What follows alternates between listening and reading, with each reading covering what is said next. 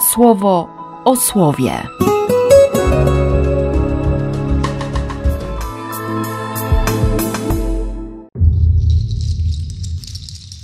Osiemnasty stycznia, wtorek. I Samuel już więcej nie widział się z Saulem aż do dnia swojej śmierci, bo cierpiał Samuel z powodu Saula. A Pan żałował, że ustanowił Saula królem Izraela. Co się Bóg pomylił? Nie, nie pomylił się Pan. Tylko człowiek ma wolną wolę, nie? Może wybrać.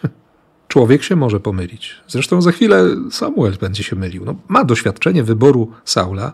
Bóg mu powiedział dzień wcześniej, że właśnie o tej porze następnego dnia spotka Beniaminitę i tak dalej, i tak dalej.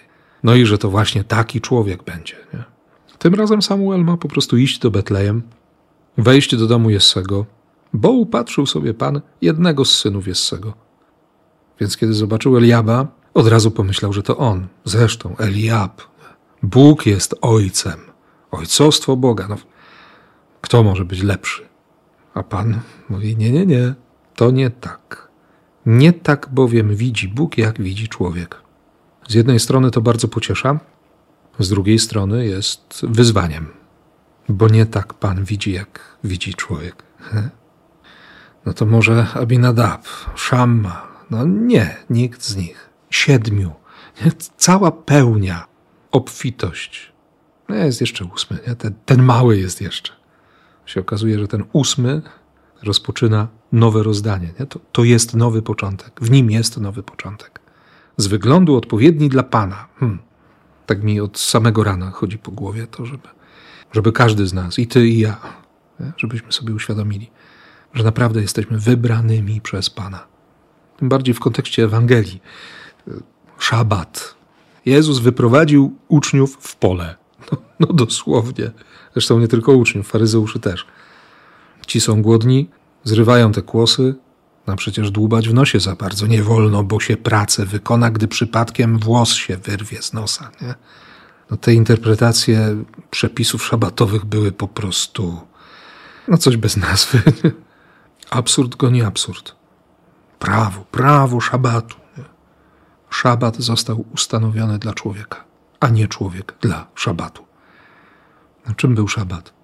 Nie, to było zatrzymanie Bóg zatrzymał wszystko, dosłownie wszystko, żeby mieć chwilę na kontemplację stworzenia, na tę radość, gdy widział człowieka. I o to właśnie chodzi w szabacie. Zatrzymać się na chwilę, żeby kontemplować Boga, żeby trwać przez moment w tym zachwycie nad miłością, zachwycie łaski. No, no tak, to, to jest właśnie to. To jest to. Stanąć przed lustrem, puścić oko do tych oczu, które patrzą na mnie z lusterka i, i powiedzieć: Tak, jesteś. Jesteś klejnot, jesteś skarb. Cud Boży jesteś. A potem popatrzeć tak na innych. Tydzień modlitw o jedność chrześcijan, żeby tak na siebie spojrzeć. Nie konkurencja, ale szansa na rodzinę. Siostry i bracia. Hmm? Dlaczego robią to, czego nie wolno? Ano dlatego, że Syn Człowieczy jest Panem także szabatu. Nie będzie się tłumaczył, nie będzie się usprawiedliwiał. Nie musi. Jest Panem. Tak, On jest Panem. Jego Kościół, Jego zasady, Jego miłość, Jego miłosierdzie, Jego łaska, Jego skarby.